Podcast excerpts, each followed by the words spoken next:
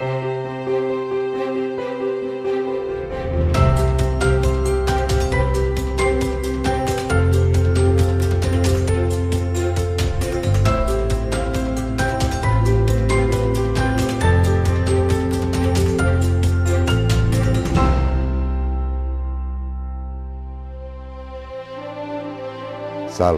o come si dice in chiesa, il Signore sia con voi. Cominciamo oggi una breve serie di interventi per, eh, non tanto per spiegare, quanto per comprendere e vivere la nostra celebrazione eucaristica, quella che noi comunemente chiamiamo messa.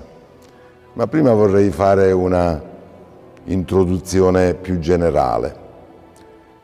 Noi spesso in Italia, specialmente io vengo dal meridione, vengo dalla Sicilia, in, in Italia dire cristiano significa dire semplicemente una persona. Dire cristiano significa essere una persona religiosa. Ora, le religioni, quante sono? Sono tante le religioni nel mondo. E chi le ha inventate queste religioni? L'uno o l'altro dei personaggi saggi, filosofi, profeti, ma le invenzioni degli uomini non sono quello che noi cristiani professiamo. C'è una differenza tra essere una brava persona o una persona religiosa ed essere una persona cristiana. Perché dico che è differente? Perché gli uomini hanno inventato le religioni l'una o l'altra perché fin dove arriva l'uomo con le sue forze, e l'uomo oggi specialmente pensa di poter fare tutto, fin dove arriva non ha bisogno di nessun Dio, di nessuna, di nessuna potenza esterna. Dove però non arriva, e allora si rivolge a qualcuno, qualcosa che possa aiutarlo e questo lo chiama Dio in qualunque modo. Però ci sono tante cose a cui l'uomo non arriva. Per esempio noi sappiamo, non, possiamo, non siamo capaci ancora di fare piovere o di fare spiovere. Non siamo capaci di fare tante cose nel mondo. Le prove sono i terremoti, le alluvioni, in questo momento ne stiamo vedendo tante. E soprattutto non abbiamo trovato ancora, dopo milioni di anni, il rimedio contro la morte. E il problema principale dell'uomo è proprio la morte. In un mio libretto scritto qualche anno fa, il primo capitolo comincia proprio così. Il problema dell'uomo è la morte. E per risolvere questo problema gli uomini hanno cercato delle soluzioni. Una delle cosiddette soluzioni è una teoria, è la teoria della reincarnazione. No? si dice l'uomo muore, il corpo muore, ma lo spirito poi passa in un altro, passa in un altro e poi non si sa dove va a finire. No, questa non è una soluzione. La risposta ce la dà il cristianesimo, che non è una religione nel senso che è inventata dall'uomo. Il cristianesimo nasce da un evento, da un fatto. Il fatto che un uomo, in tutto e per tutto uguale agli uomini, morto, ucciso, messo in croce, poi sepolto, e non solo sepolto, sepolto con una grossa pietra all'imboccatura della grotta, poi con i sigilli, poi infine con le guardie, poi l'hanno visto vivo, l'hanno toccato, hanno mangiato. Ed è cominciata da lì un annuncio, un annuncio che è la risurrezione. Molti cristiani pensano che il cristianesimo sia centrato sulla croce, sul crocifisso. No, gli apostoli non andavano predicando che Gesù era stato crocifisso, morto e sepolto, ma andavano annunciando è risorto, è risorto. Questa è la novità. Chi crede a questo annuncio è nella strada per diventare cristiano. Allora distinguiamo la religiosità che è comune a tutti gli uomini dalla fede nel Cristo Gesù morto e risorto. Perché il piano di Dio non è quello di inventare dei riti, ma è quello di salvare l'uomo, perché Dio l'ha creato per essere felice e beato. Gesù allora è un uomo, si è apparso in tutto così, però poi quando l'hanno visto risorto, gli stessi discepoli si sono domandati ma chi era costui? E hanno cominciato a diffondere questa notizia che li riempiva evidentemente di gioia. Un cristiano che ha scoperto, ha trovato la soluzione al problema della morte, non può che essere felice. Non sembra che il cristianesimo così come noi della nostra epoca l'abbiamo conosciuto eh, sia stato annunciato così negli ultimi secoli. Devo fare un'altra distinzione. Il modo di parlare del cristianesimo nei primi secoli, anche nel primo millennio, e il modo di parlare del cristianesimo nel secondo millennio e ora è molto diverso.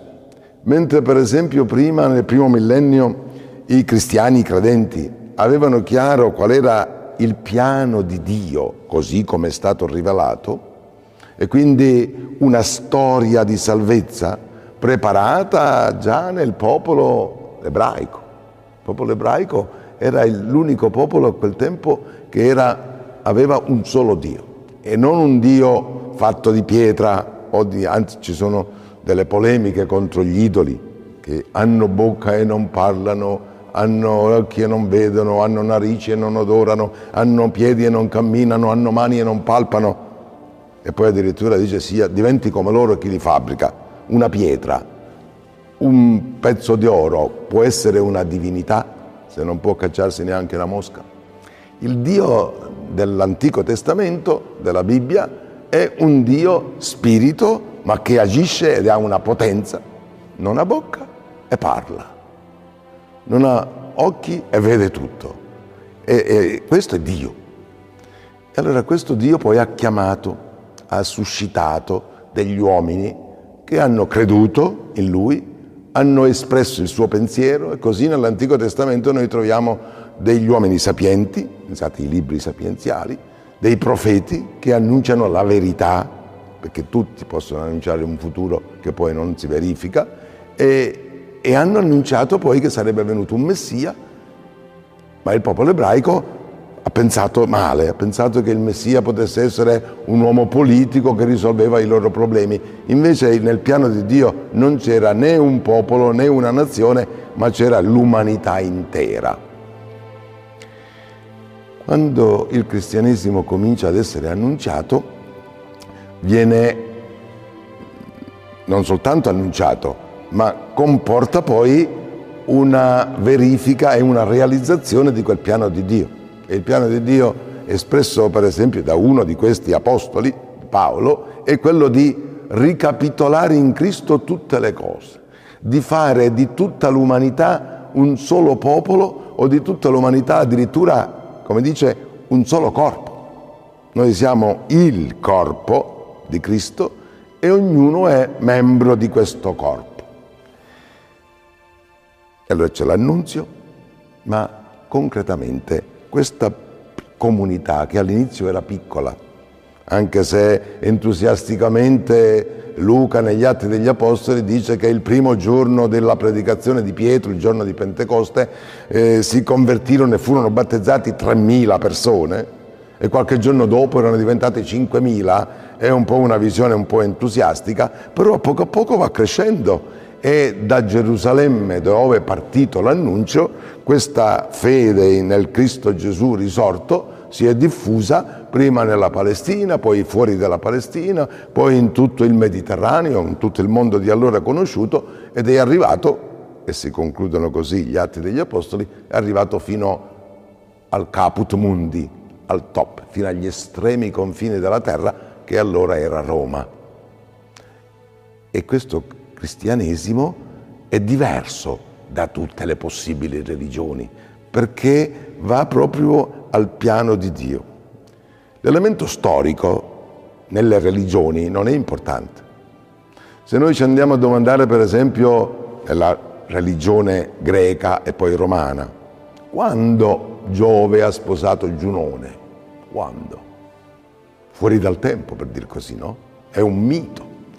Invece se io dico quando Gesù è nato, siamo nel 2020, 2020 anni fa, quando Gesù è morto, 30, 33 anni, 35 anni dopo, no?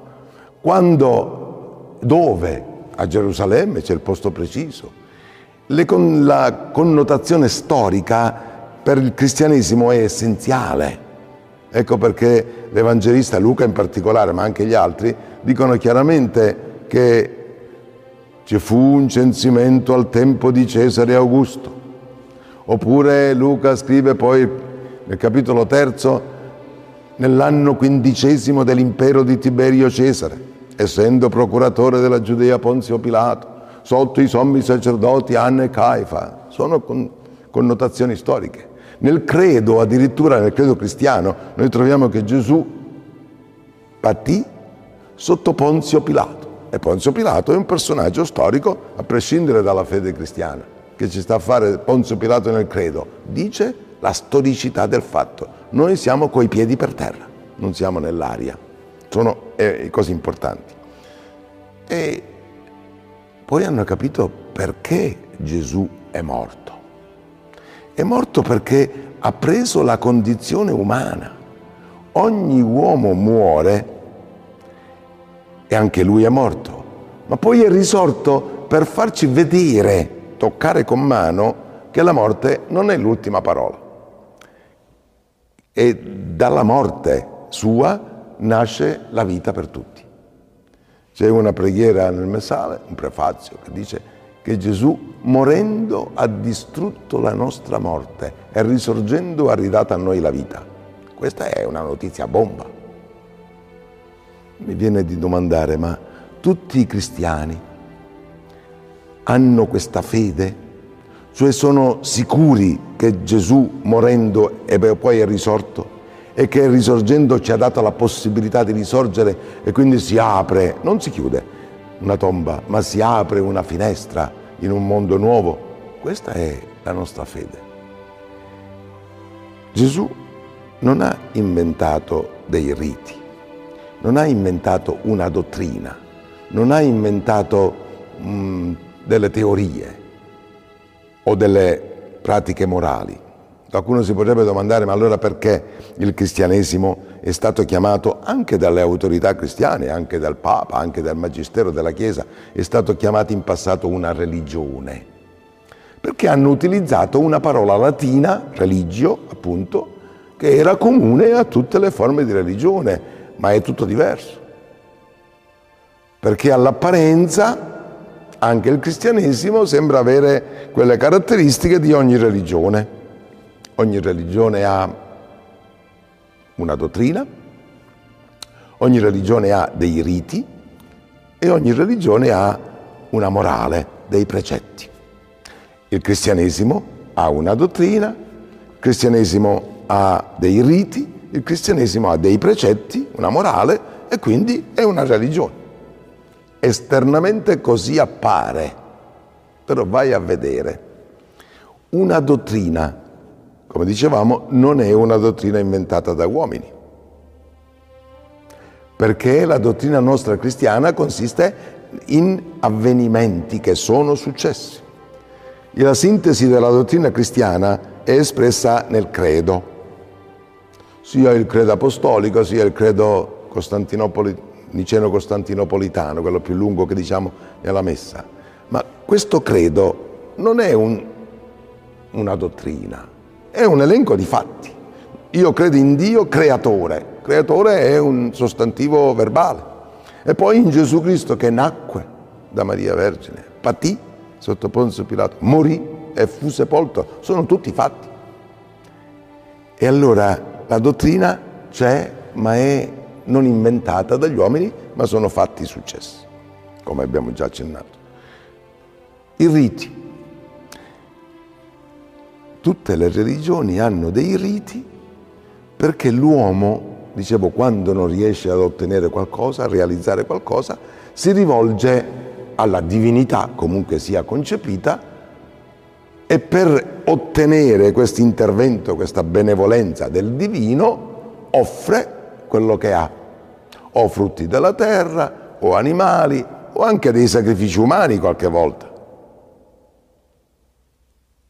Ricordo che Papa Benedetto nella sua prima enciclica ha detto che nelle religioni alla divinità sono stati offerti sacrifici anche umani. E dice nelle religioni, non dice in qualche religione. Le religioni quindi sono il paganesimo. Perché se io leggessi invece di leggere nelle religioni, leggessi nel paganesimo alla divinità sono state offerte, sarebbe lo stesso. Il cristianesimo non è una religione in questo senso, anche se ha dei riti. Perché il rito cristiano non serve a noi per raggiungere Dio, ma è il momento in cui Dio ci raggiunge. L'evento storico che ha salvato l'umanità si rende presente nel rito. Quindi non è un rito che noi facciamo per raggiungere Dio, ma è quell'evento che ci raggiunge. Porto un esempio. l'esempio è la luce, la luce delle stelle, la luce del sole, la luce quella è. La luce viaggia alla velocità di 300.000 km al secondo e la luce del Sole per arrivare dal Sole alla Terra impiega 8 minuti primi, 6 per 8, 48, 480 secondi. Bene, ma ci sono delle stelle che sono distanti da noi non 8 minuti, ma supponiamo 2000 anni luce, cioè viaggiando a 300.000 km al secondo, io guardo quella stella e credo che quella stella sia presente a me, sia contemporanea. Invece la luce che io vedo è quella che è partita dalla stella duemila anni fa. Quella luce è presente o è passata? È partita duemila anni fa, ma a me arriva ora. Se io per esempio, e così anticipo, nella messa noi annunciamo la morte, proclamiamo la risurrezione, quella morte e risurrezione è presente o è passata? Storicamente è avvenuta duemila anni fa, ma a me giunge ora. Se io ascolto nel Vangelo, in quel tempo Gesù disse, qual è quel tempo? Il tempo in cui la parola è uscita dalla sua bocca, ma a me arriva ora. Quella parola è passata o è presente? Questa è la novità del rito cristiano. Noi parleremo del rito della messa, o meglio della celebrazione della messa ma non è un, un ricordo passato, è una memoria che si rende presente. Quindi il rito c'è, come nelle religioni, ma ha tutta una direzione diversa, al contrario, non ascendente ma discendente, che poi in Gesù è discesa la grazia, la bontà del Padre, ce l'ha fatta vedere, e nella sua vita, nella vita di Gesù, è salita al Padre la lode dell'uomo, perché Gesù è insieme Ecco il punto di congiungimento tra Dio e l'uomo, perché la fede cristiana ci dice che Gesù è Dio che si è fatto uomo, Dio che ha preso la natura umana. Ci sono dei precetti, c'è la morale, sì, certo. E qualcuno pensa che la morale cristiana sia dura. No, è per portarci a essere veri uomini, così come Dio ci aveva pensati. Andare contro la legge di Dio che è scritta nella coscienza di ognuno significa rovinare la propria vita, peraltro. Ma Gesù, mentre nelle religioni, se tu fai il bravo avrai il premio, se tu fai il cattivo avrai il castigo, questa è giustizia umana. Con Dio non possiamo avanzare gli stessi diritti. Io ho fatto questo, mi devi dare, che ti devo dare? Se una formica dice ti ho portato questo chicco di frumento, sapete che le formiche spingono un chicco di frumento, no? Ti offro questo chicco di frumento, io che faccio con la formica? Che gli dico? Grazie? Ma fammi il piacere. Davanti a Dio, che è l'Eterno, l'immenso, il creatore dell'universo, noi ci siamo dentro. Pensate, mi viene di, di, dire, di pensare quando c'è un bambino ancora, un feto nel grembo materno, se io parlassi con lui e gli dicessi tu credi nella mamma? Quello mi direbbe la mamma. E che l'ha vista mai? Lui c'è dentro e pensa non esiste. Noi siamo in Dio e noi pensiamo Dio non esiste. Qualcuno pensa Dio non esiste. Ci siamo dentro. Bene, noi non possiamo offrire a Dio qualcosa per meritare qualcosa. E allora perché dobbiamo fare i bravi? per ringraziare Dio. Gesù ha detto una frase una volta, quando avete fatto tutto quello che dovete fare, dite siamo servi inutili. Ringraziamo Dio che ci ha dato la vita. Non ci pensiamo, ma chi ci ha dato l'aria per respirare? Chi ci ha dato l'acqua per vivere? Chi ci dà il sole, il calore? Chi ci dà i frutti della terra in sovrabbondanza? Poi alcuni se ne prendono troppo e ne lasciano poco per gli altri, ma di per sé la terra produce per tutta l'umanità e per tutte le bestie e per tutti gli animali da, da, da millenni. No? Se ci dice che dobbiamo custodirla questa terra e coltivarla, è bontà sua, che ci ha fatto suoi collaboratori nella creazione. Dunque, il piano di Dio è manifestato in Cristo. Ce lo racconta Paolo all'inizio della lettera agli Efesini, la sappiamo a memoria. Benedetto sia Dio, Padre del Signore nostro Gesù Cristo, che ci ha benedetto con ogni benedizione spirituale nei cieli in Cristo. In Lui ci ha scelti, ci, noi, ci ha scelti prima della creazione del mondo per essere santi e immacolati. Santifica come Dio ci ha pensati, come un bambino che nasce santo. E poi dice ci ha fatto conoscere il mistero del suo volere, cioè non il mistero nel senso di qualcosa che non si conosce più, perché adesso l'abbiamo conosciuto, ci ha fatto conoscere il mistero. Il mistero è l'evento della nostra salvezza. E noi abbiamo tradotto poi questa parola greca, mysterion, mistero, con la parola, il più delle volte, la parola sacramento.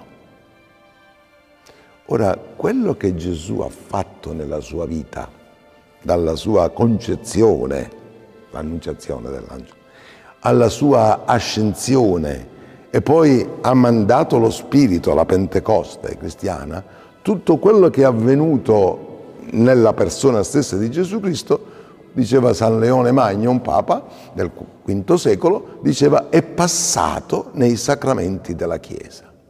Cosa noi celebriamo nei riti cristiani?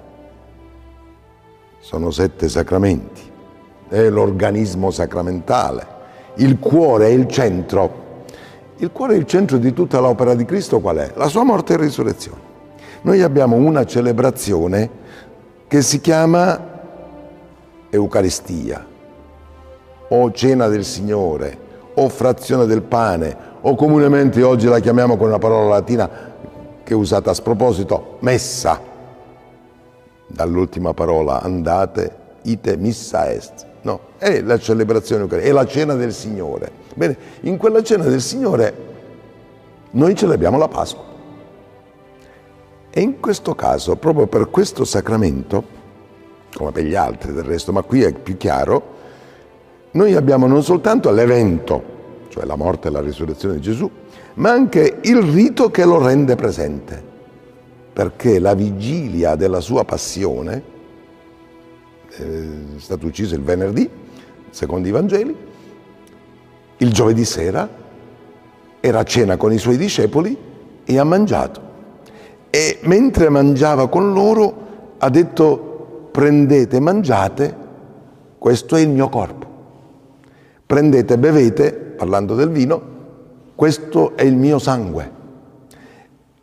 Il rito non l'abbiamo inventato noi, né l'evento né il rito, perché il rito ci è stato dato da Gesù stesso. Ogni volta che mangiamo di questo pane, poi commenta Paolo, 1 Corinzi capitolo 11, Ogni volta che mangiamo di questo pane e beviamo a questo calice, annunciamo, cioè rendiamo presente, giunge a noi la morte e la risurrezione di Cristo, perché noi possiamo morire con Lui e risorgere con Lui.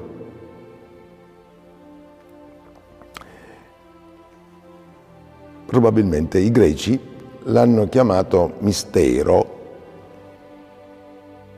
perché contemporanei al alla nascita del cristianesimo, anzi qualche secolo prima, eh, c'erano in Grecia i riti misterici, dove il mistero è un evento creduto vero, ma per spiegarsi dei fatti concreti, anche naturali. Cioè l'uomo quando non riesce a capire perché succede una cosa, inventa un'origine. No? Pensate per esempio, non so, eh, noi maschietti abbiamo qui il pomo di Adamo. Eh? Cioè noi ce l'abbiamo perché Adamo quando stava mangiando la mela, non è vero niente. No? È una spiegazione che diamo. Oppure, non lo so, io vengo da Acireale, Cicastello, Acitrezza, nel Catanese, sotto l'Etna, no? E I faraglioni che ci sono lì sono le pietre che Polifemo ha tirato a Ulisse, alle, alle navi di Ulisse, no, le barche di Ulisse. È un modo di spiegarsi. Ma ci sono dei miti però che vogliono risolvere il problema della morte. E allora vedono, l'uomo vedeva che in natura ci sono dei fenomeni naturali che non sa spiegarsi e allora inventa un mito per spiegarsi quel fenomeno che c'è. Perché il sole tramonta, muore la sera da questa, a occidente e l'indomani mattina rispunta da oriente? Eh, perché un Dio va di là e poi risorge, muore e risorge. Perché un chicco di frumento messo sottoterra muore e poi spunta? E perché, miti arausini, perché all'inizio c'è stata una bella ragazza, Core, figlia di Demetra, di cui si è innamorato Plutone, il dio degli inferi, e l'ha rapita e l'ha plottata con sé sottoterra. Sopra la terra la madre piangeva, urlava, si strappava i capelli, è l'inverno, no? E poi finalmente il dio del cielo, Giove, stabilisce, compromesso mitologico, che per sei mesi Core starà sottoterra, per altri sei mesi, quando il sole in primavera sale al cielo, ritorna sulla terra con la madre. C'è una morte e una risurrezione. Questo è il mito. Gli uomini hanno cercato di spiegarsi il problema della morte così. Noi non abbiamo bisogno avuto di spiegarci con un mito, abbiamo visto un morto risorgere. Niente, niente che Dio ha realizzato quello che l'uomo aspirava ad avere. Non è un mito, è un evento. Però alla base dei nostri riti cristiani ci sta quello che noi chiamiamo evento e che i pagani chiamavano un mito. Noi abbiamo allora la morte e la resurrezione di Gesù, principio di una vita nuova, pregustazione di quello che sarà per ognuno e il rito stesso che lo rende presente. Una cena. Una cena nella quale però c'è tutta la comunità. E qui il corpo fisico di Cristo che era uno, adesso diventa il corpo ecclesiale lo scopo della celebrazione non è produrre qualcosa di nuovo, ma far sì che l'umanità tutta diventi corpo di Cristo. Ho un libretto, mi pare accennato, che mi hanno chiesto di scrivere qualche anno fa ed è intitolato proprio così, L'Eucaristia fa la Chiesa, cioè la comunità che si riunisce per rendere presente, ricordare o fare memoria, memoriale, per rendere presente l'evento di morte e risurrezione di Cristo, serve a formare questa comunità. Voi capite, una bella notizia come quelle che annunciavano Pietro e gli Apostoli, che Gesù era risorto, che c'è la possibilità di risorgere, che la morte è stata vinta, attirava e si trovavano insieme Partendo dalla testimonianza dell'Evangelista Giovanni, Gesù sarebbe risorto, è risorto, il giorno dopo il sabato. Lo dicono gli evangelisti tutti. Sabato era il grande giorno di Pasqua per gli ebrei, non si potevano muovere, ma il giorno dopo hanno visto, prima le donne e poi gli apostoli, hanno visto Gesù vivo. La sera è apparso, si è fatto toccare, ha detto pure avete qualcosa da mangiare e il risorto ha mangiato con gli apostoli. Otto giorni dopo, era ancora il primo giorno della settimana, quel giorno che era, non era giorno di riposo, era il primo giorno della creazione, non era il sabato, che il sabato significa riposo. Gli ebrei riposano il sabato, che è il settimo giorno. Il primo giorno invece il Dio della creazione. Questo è il giorno della creazione, il giorno della risurrezione. Primo giorno, otto giorni dopo, poi è apparso una terza volta, probabilmente otto giorni dopo, otto giorni dopo. All'inizio questa cadenza di otto giorni in otto giorni ha fatto sì che quel primo giorno della settimana i cristiani, i credenti, lo hanno chiamato il giorno del Signore, dove il Signore non è Dio, perché tutti i giorni sono di Dio, ma è Gesù Cristo risorto.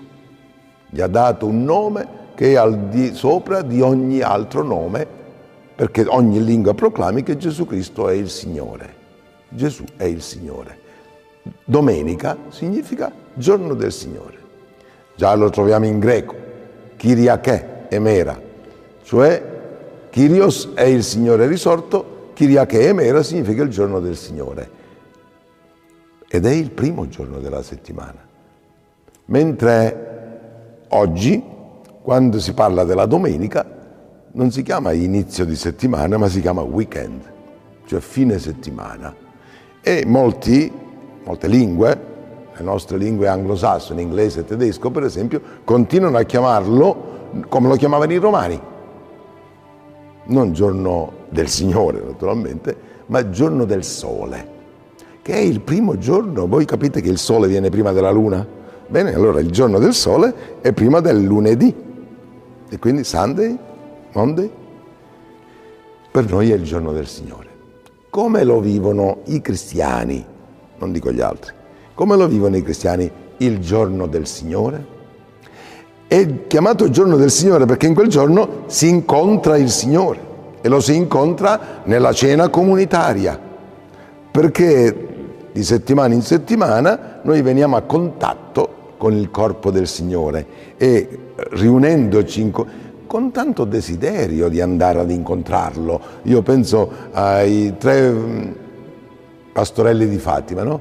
quando sono stati messi in carcere, ma quando è arrivata l'ora in cui avrebbero incontrato la signora, cioè la Madonna, sono scappati dal carcere. La signora ci aspetta, la signora ci aspetta. Io non so quanti cristiani la domenica mattina si svegliano col pensiero il Signore mi aspetta, il Signore mi aspetta.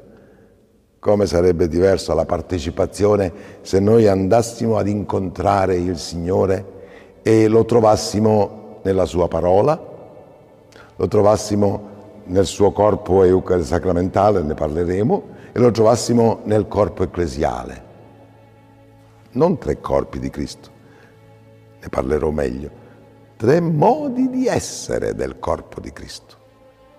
Cristo è presente nella sua parola, Cristo è presente nei sacramenti, nell'Eucaristia, Cristo è presente nella comunità, specialmente nei piccoli, nei poveri, come ci ha insegnato. Dal prossimo incontro cominceremo a vedere parte per parte le cinque parti della messa come io le divido ed è rivolto questo discorso ai catechisti in primo luogo perché questi dovranno poi trasmettere agli altri dai bambini in su anche agli adulti dovranno eh, trasmetterlo ma è rivolto a tutti i cristiani perché non si può partecipare a qualcosa che non si conosce. Bisogna comprendere quello che succede. Un libro di un mio confratello benedettino ha intitolato un commento al rito della messa così, cosa accade nella messa? La domanda la faccio a voi. Cosa secondo voi accade nella messa?